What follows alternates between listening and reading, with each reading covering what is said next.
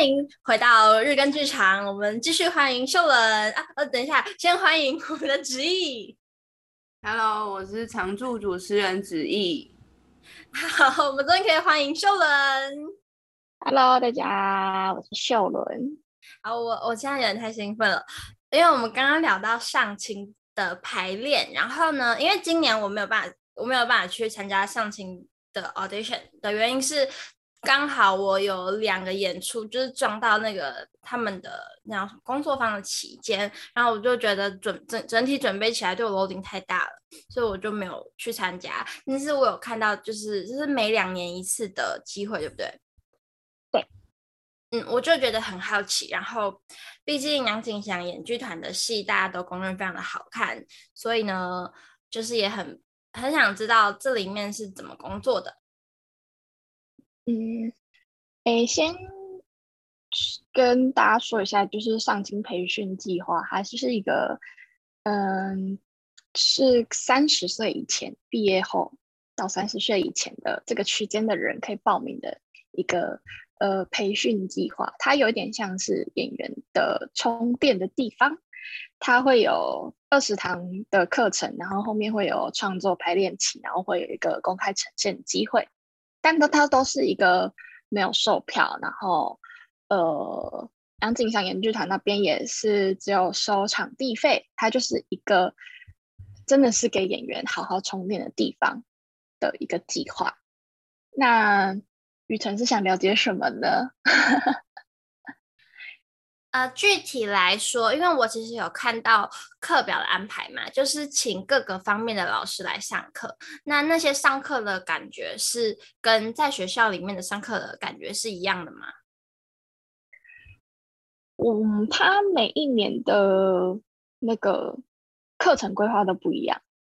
但是哦。如果大家真的很想要非常之了解上清计划到底在干嘛，大家可以去听另外一个 podcast， 但我不知道雨辰要不要让我介绍那个 podcast， 就是就是杨景祥演剧团他们自己有一个 podcast， 还是那不是杨景祥演剧团的，反正叫排戏不要闹，然后他就有某一集就是有讲上清的各种资讯跟来由跟他们的就是历程之类的，就是如果大家真的想要详细了解，可以去听那一集。这样，嗯，然后我讲的就只是我我知道跟我记得的，所以不一定代表完全正确的资讯。这样，好啊，排戏不要闹。嗯、OK OK， 那在因为后来会有公开呈现嘛，所以公开呈现的排戏是怎么工作的？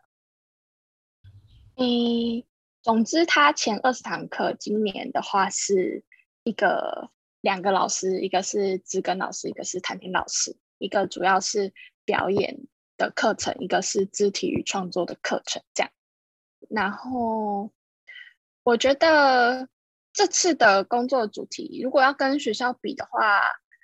一部分应该是它真的非常的小班，因为就只有十个表演者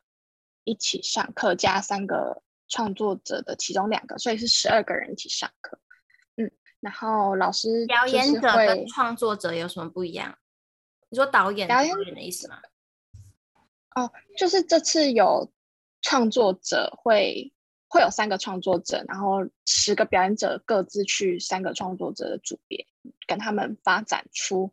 呃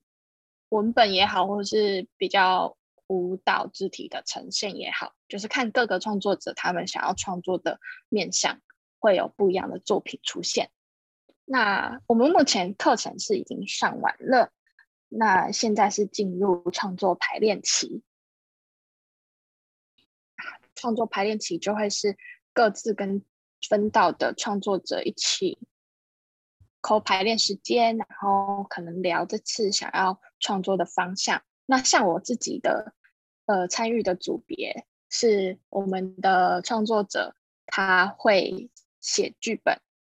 那他也同时也是个导演，所以主要我们会是提供我们的想法，就是他可能给我们一些命题，给我们一些问题，那我们提供我们观察到的事情或是我们的想法，然后透过各自的想法的交流，然后最后我们导演就产出一个剧本，那我们就会跟着那个文本去做排练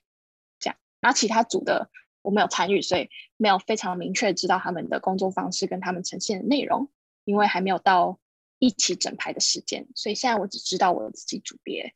的工作这样。你们这个呃，你们使用排练场都是在他们那里的场地对不对？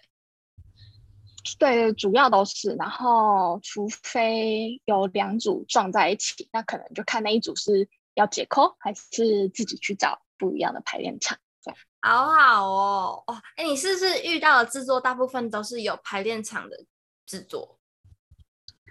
你说现在吗？对啊，现在，因为我我其实毕业之后也没有很长。没有非常常接到演出啦，其实，嗯，所以这这最这最近，哎，就是最近最近有接触到都是有排练场的，嗯，好棒哦！因为我现在在排 solo， 然后因为我不想要租排练场，太贵了，我就是以自己的 solo 来说，但是我其实我。嗯，现在拥有可以排练的自己的空间就不大，我就觉得很痛苦，所以我现在非常的羡慕任何有排练场可以使用的人。嗯，那你你排 solo 是有追求每一次的排练场地都一定要有镜子吗？还是其实还好？不用，不需要镜子。那嗯，因为我之前在学校排，我就去学校的教研或是什么神奇的地方排练。哦，我有想过要回台艺的教研排，但是就是因为现在疫情的关系，回学校也偏尴尬。对，嗯嗯嗯，或是如果要便宜一点的，其实可以查那种台北市什么区的那种什么综合教室或者什么，你知道那种东西吗？你有，我知道，但是你真的有去过那些地方排练吗？我有认识的人去过那边排练，因为他们说好像二十四岁以前可以申请什么青年方案，一个礼拜借两个时段不用钱，但是是综合教室，就是那种你可以把椅子桌子弄到旁边，然后有一块空地。但我觉得如果对 solo 来说应该还还算是可以工作的地方啦。哦、oh.好诶、欸，我回去查查看，感谢这个综合大楼的综合教室的资讯。那你之前排 solo 的时候、嗯、有遇到什么有趣的事情吗？是你觉得这个过程印象非常深刻的？嗯，有趣的事情应该是哦，我觉得会有一些突然觉得哎，好像可以这样做，然后，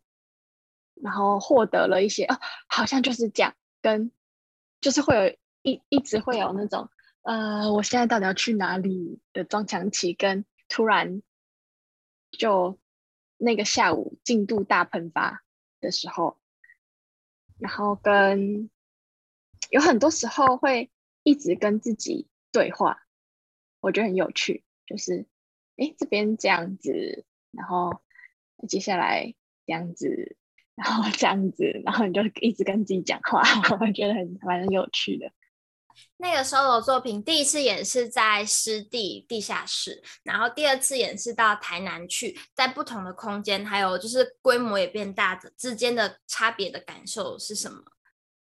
是高雄，不是台南。想说高雄，看着你就很想讲台南。高雄，sorry sorry。对不起高雄，但规模没有变大，没有，我觉得没有变大。我以为戏变长了。嗯，其实差不多，没有变长，只是我我有重写，我没有没有演一样的。原来如此，那中间的差别是什么啊？嗯，第一次跟第二次的，我就是我着重的核心跟面向不太一样。第一次是想要让大家看到这个故事的全诶算全貌吧，跟呃，我原本是想做就是，嗯、呃，如果如果你带着可能世俗的观点去看这个故事的话，你会觉得它是世俗的样子。但我我其实想要跟大家讲说，大家都会用世俗的，就是戴上世俗的眼镜去看这个故事，但其实这个故事它就是很单纯。然后芷逸是不是不知道我们在讲什么故事啊？有一点，有一点那个那个就是不 get 不到你们 的, 的东西这样。秀仁可以稍微跟大家介绍一下这个作品大概是在说什么吗？嗯，这个作品的故事主要是在讲一个一个女学生，她跟她的老师在一起了，然后他们后来有分开了，他们之间也没有发生任何世俗觉得不应该发生的事情，他们顶多就是一起去约会，他们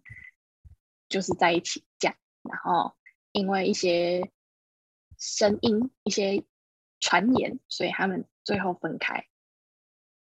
就这样。这这个故事的最最简单来说就只有这样。但 做, 做的过程中，因为其实在世俗眼光来说，大家会戴上有色眼镜，对这个事件 会, 会有非常多的想象，可能会觉得嗯，他们两个人之间的关系是不是没有这么单纯，可能牵涉到了一些呃不该做的事 like 性行为或者是之类的，这这个嗯，但我这个制作就主要就是想要让大家看到，嗯，这么单纯的事情，但因为世俗的眼光，世俗的人们对于这件事情产生的过多的想象，反而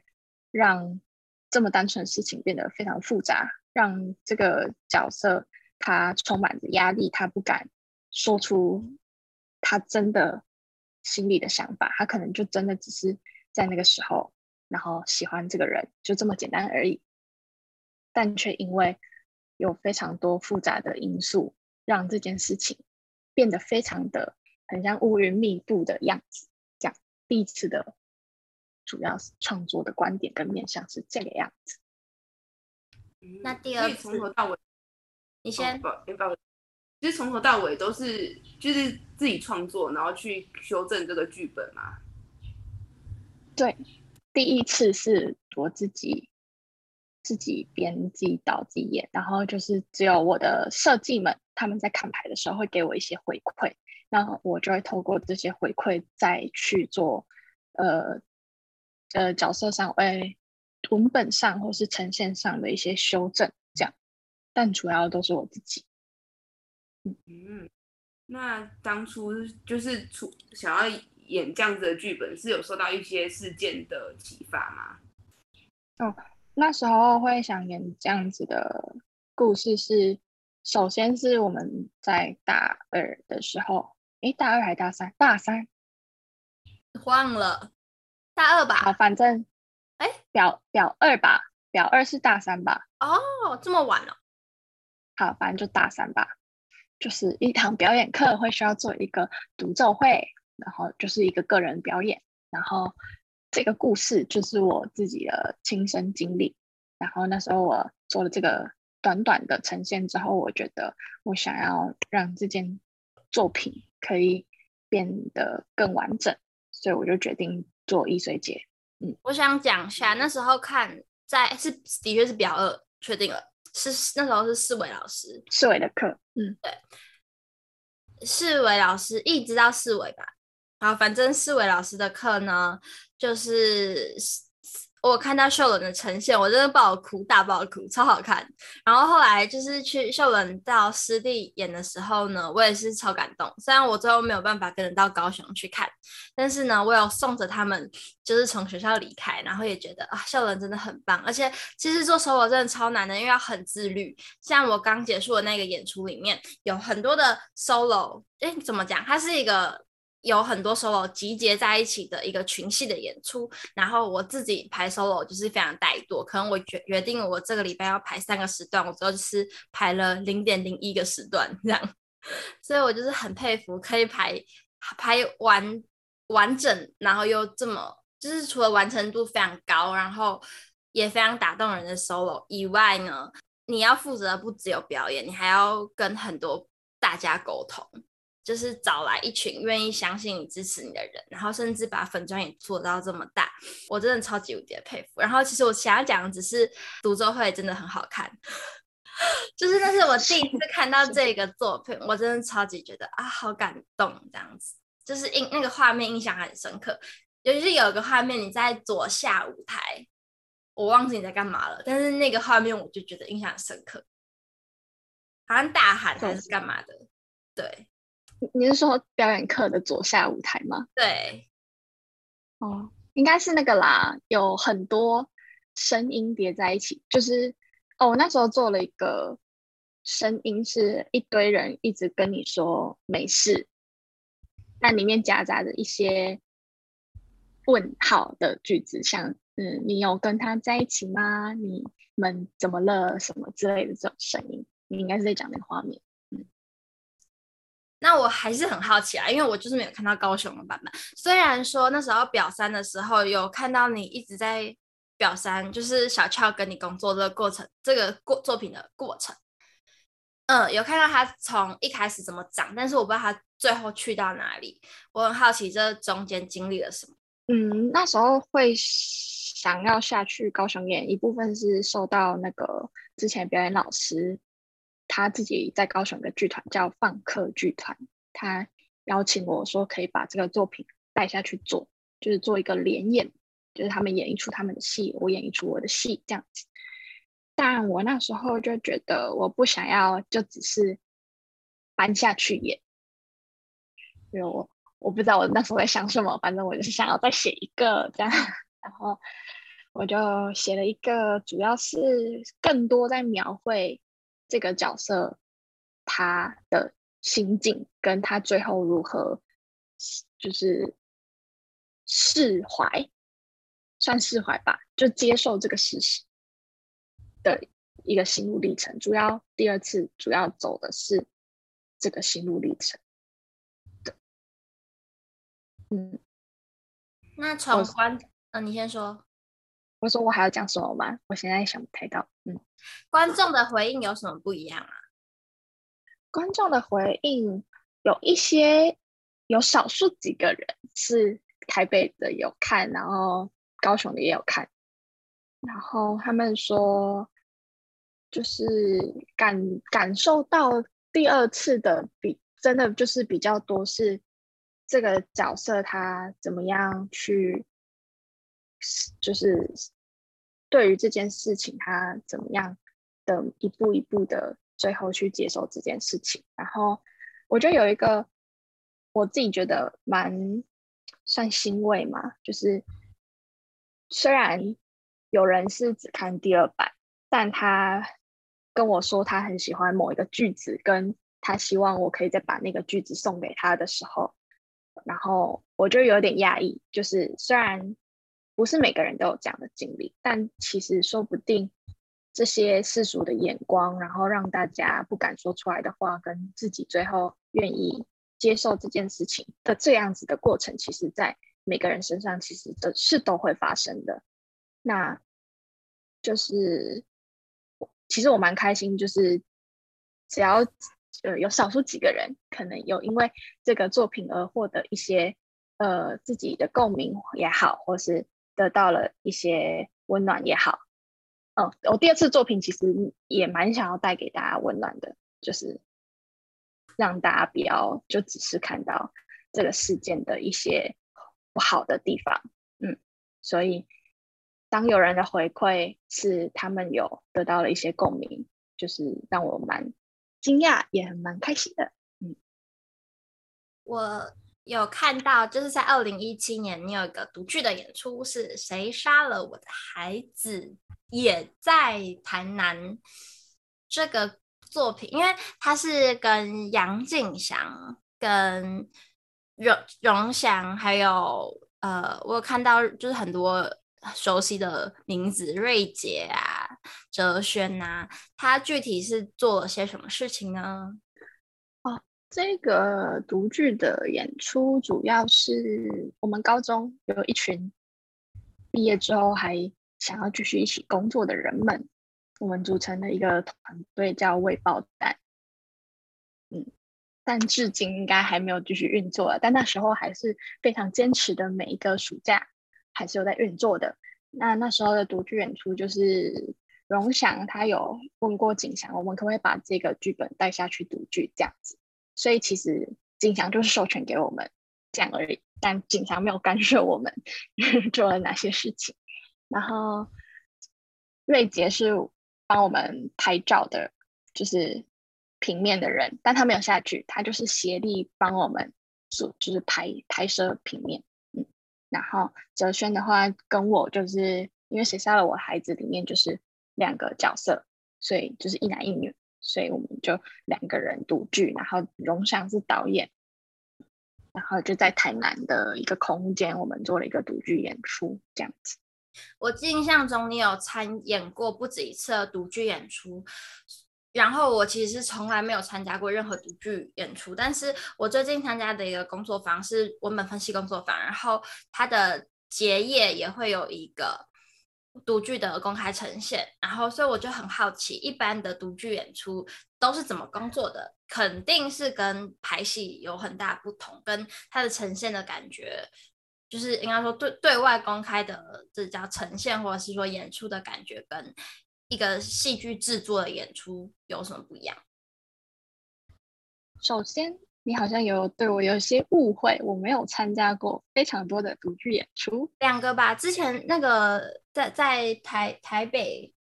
那什么白昼之夜你有演？哎，没有，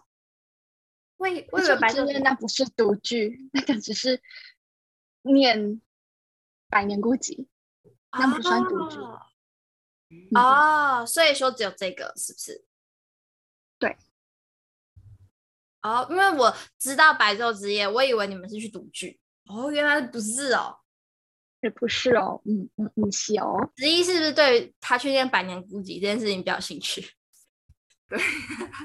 因为前阵子才刚结束去年结束百年孤寂的读书会，所以所以独剧是指。我以为是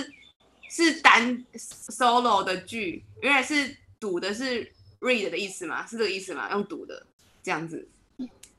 哎，读剧的意思是对念剧本，算是、哦、如果要把它翻成白话文的话，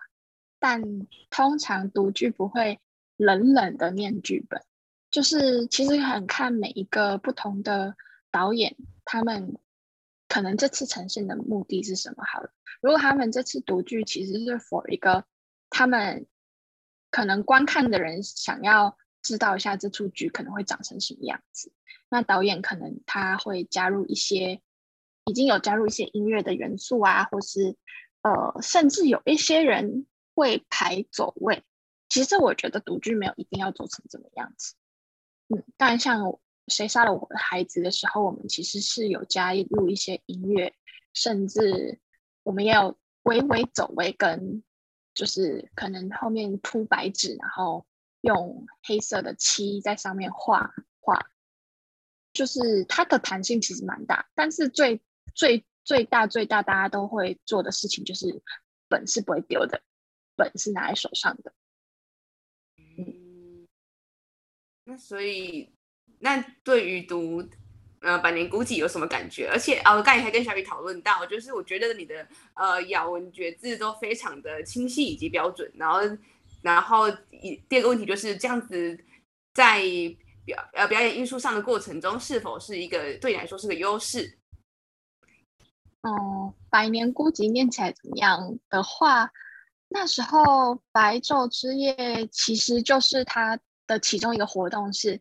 呃，让不同的表演者分不同的章节，然后念这本书给大家听，其实就只有这么单纯而已，它没有过多的呃编排，就是不用有任何想象，你就想象有人念这本书给你听，然后在现场，它就是一个有声书，就这样而已。嗯，就这样没了。嗯，然后咬咬字的话，我觉得。我觉得不能说是优势，但是可能我这样我就不用特别再花很多时间要想我这个字要念这样我才让人家听得懂，因为可能有些人的讲话习惯呃，成长背景可能让他讲三声听起来都很像二声，或是它四声都会比较没有那么清楚，或是卷舌没有那么的呃习惯，那大家可能就会需要练习。嗯，但我也不知道，反正就就就可以少练习，但是还是要去注意这样。所以我嗯，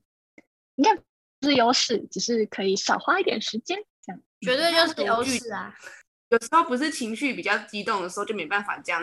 就是字念得很清楚这样子。那这样情绪激动的时候会，会就是表演的时候会影响到，就是你们的。呃，发音啊，以及，但是或许来说，可能那个当下就是不标准才是情绪的出口嘛。我觉得要看，就是你的这句话要传达什么意思给观众。就是如果他其实是有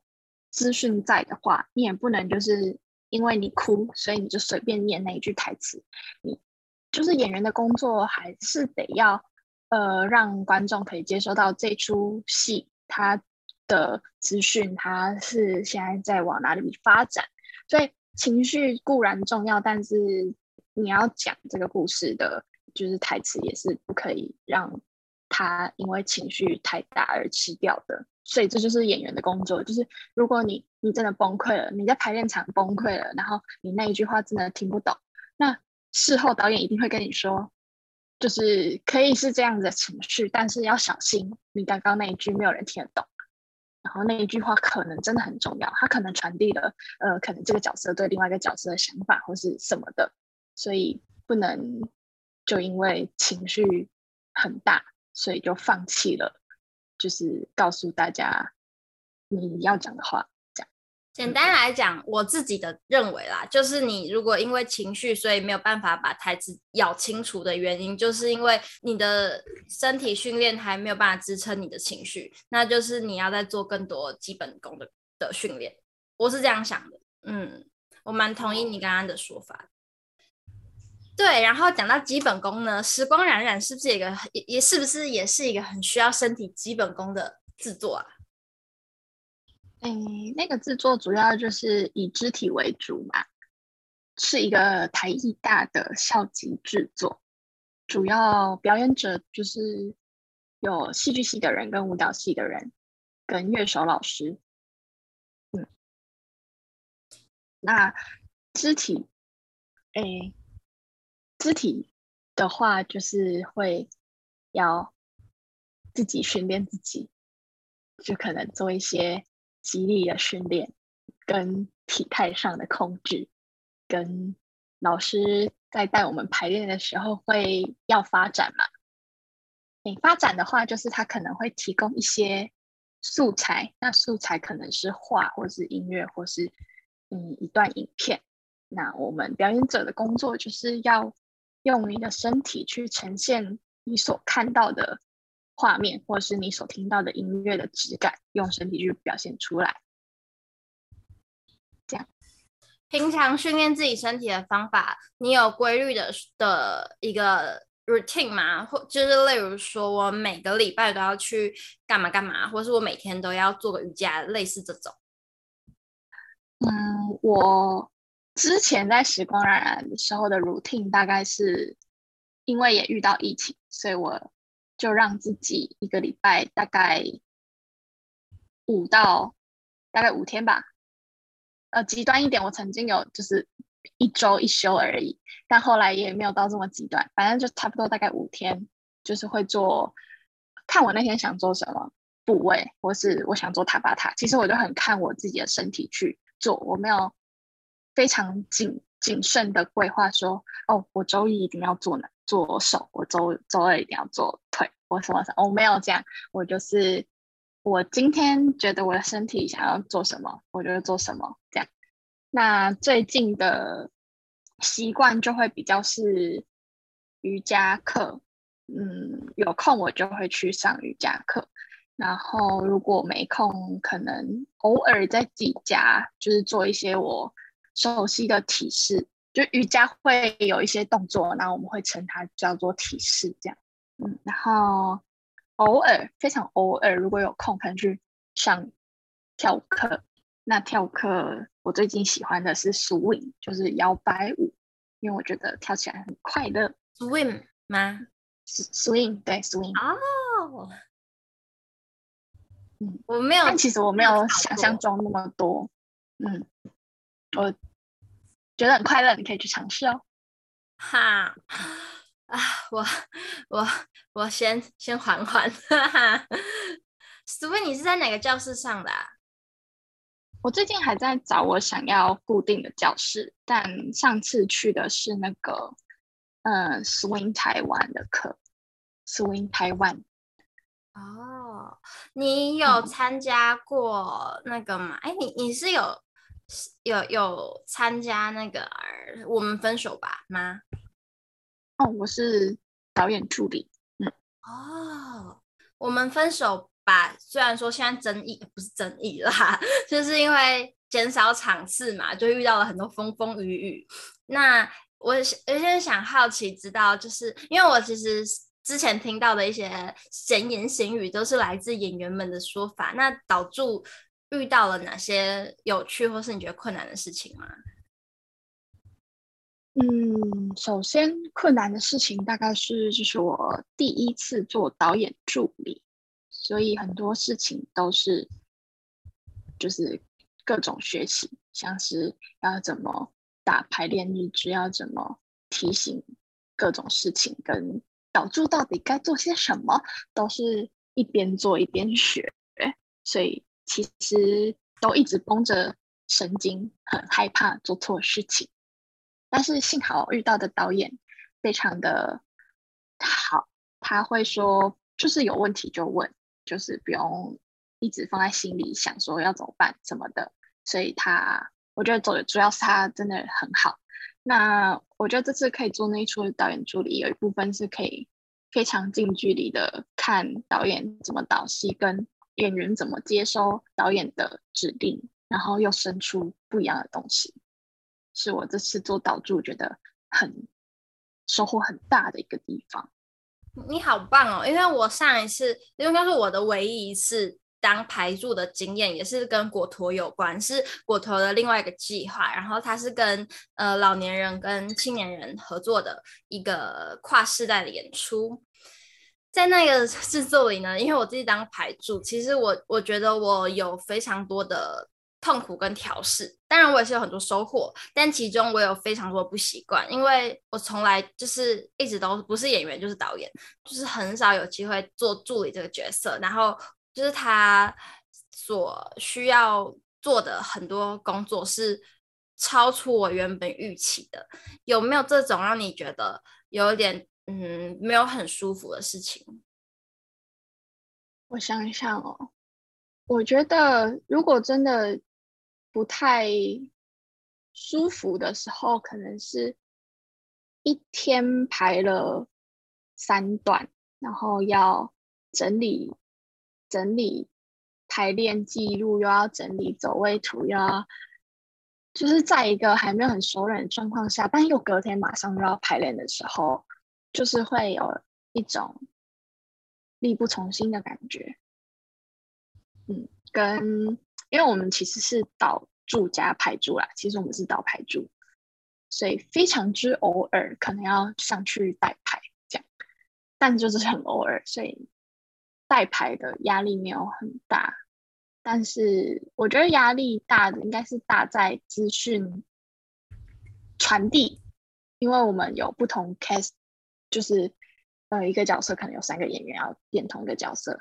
但是会需要。这个笔记如果是导演确定下来，可能这个走位确定这个角色一定要这样改，但其他两个演员可能没有在场的话，那我们的工作就是要负责 pass 这个资讯给他。但做过表演的话，还是会希望身体力行的去记忆这个笔记，但还是为了效率会希望可以在他下一次进排练场的时候他就已经可以走对，所以我觉得导助夹在中间，我觉得可能最不舒服的地方大概就在这里吧，就是一直在想到底要怎么样可以让资讯流通又正确，但有时候就是会失败，对，总总之就是一直在过程中想要怎么样才可以让所有的演员接收到一样的资讯，但这真的好难，因为大家不一定在场。我想问的是，就是因为它是在二楼嘛，也不是，它是一个餐厅，不是算是非典型的剧场空间吧？但又没有，嗯，因为有时候虽然是在非典型的剧场空间，但是团队还是把会把它弄得比较有剧场感。但是据我的听呃听到的说法是，它仍然是嗯，就是它没有刻意要营造一个我们就在剧场里的感觉。这个过程。你感觉 你, 你喜欢吗？应该说你个人觉得喜比较偏好在剧场里面，还是在这种就是一个真实的场景里？嗯，但我进到二楼的时候，其实我大部分的时候，尤其是这出戏加了技术进来跟越来越完整的时候，我都不在，我都不在外面，我都在吧台里面，我就跟服务生在同一边，所以我看不到外面的样子。因为这出戏特别的地方是因为它还要上菜嘛，那上菜就是会有 Q 点。那当时候整理就是在排练场的时候也要把这件事情算进来，所以导排助也有一个工作，就是要在排练场里面担任服务生的角色，然后把这些服务生该做的事情在现场过给他们。所以我在餐厅的时候，我其实看不太到外面的样子，我只能知道里面要干嘛这样，所以我没有办法分享它外面的样子。子毅，你觉得如何？就是对我来说，好像有一点很多专有名词的感觉，对。然后我在努力的消化这些东西，但是我相信，就是每次采访不同的演员，都会让我好像就每次早上觉得自己已经更了解一点点。但是好像在到下一个演员之后，感觉哇，自己好像还有很多东西，就是还是很茫然。但我相信，就是在面对不同的演员，还是会很有收获。然后我觉得，呃，还是很感谢，就是小雨啊、雨辰跟我们的分享。但是我们时间的关系，如果更多就是我想问的问题，或者是大家想知道的事情，就是在下一集再请秀伦来回归分享。对，谢谢大家，谢谢雨辰，谢谢秀伦。拜拜，拜拜，拜拜。